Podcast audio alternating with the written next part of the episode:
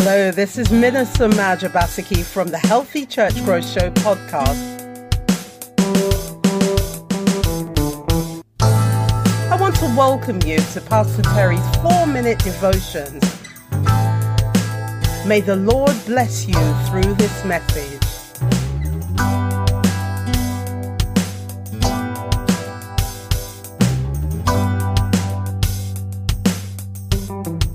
Hold your ground.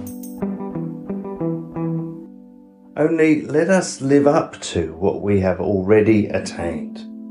Philippians 3:16.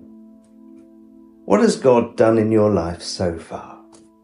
When I think back over my time as a Christian up to today, I know there have been significant moments, usually times of challenge or difficulty, when God has taught me something I remember reading Prison to Praise by Merlin Carothers back in the 1970s and realizing that God had given us the gift of language and song to express our faith in His greatness and goodness in the midst of a storm. Many a time I have found new faith and joy spring up in my heart when I have offered praise to God during such circumstances. Then there was the realization that giving thanks to God regularly, daily, was a powerful antidote to discouragement and disappointment. I will always be grateful for the love God gave me for His Word, the Bible, and like taking medicine each morning or eating a regular meal, as a young Christian, I knew I needed His thoughts and wisdom dripping into my soul every day like clockwork. In the letter to the Philippian church, Paul has already expressed his desire to know Christ, his power, and his righteousness, and to keep pressing on towards that goal before encouraging the church to live up to what we have already attained. Paul, like the church he is serving, has already learned some important life lessons.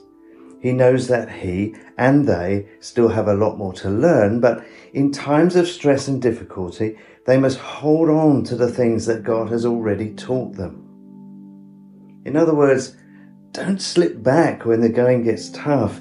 Don't fall back into old habits that God rescued you from. Put the life lessons and revelations into practice. Keep building them into your life regularly, daily. You've had some victories along the way. Now hold your ground. Live up to what you have already attained.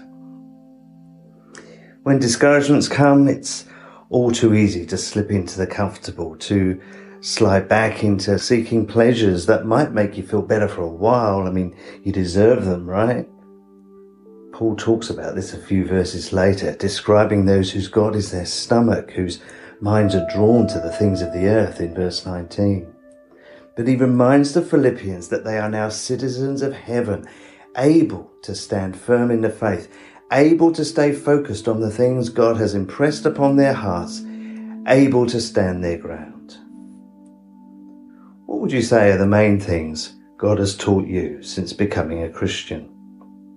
What changes have you made to your life since then?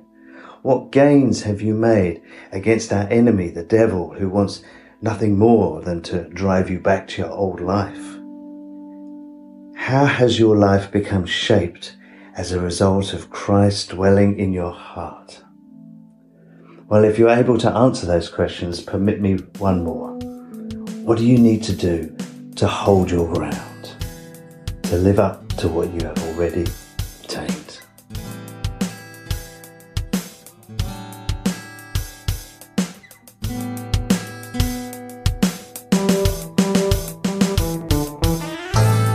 If you'd like four minute devotions, either as a blog or audio, check out Pastor Terry's webpage at terrynightingale.com. This is Minister Maja Basaki from the Healthy Church Growth Show podcast, signing out until next time. God bless you.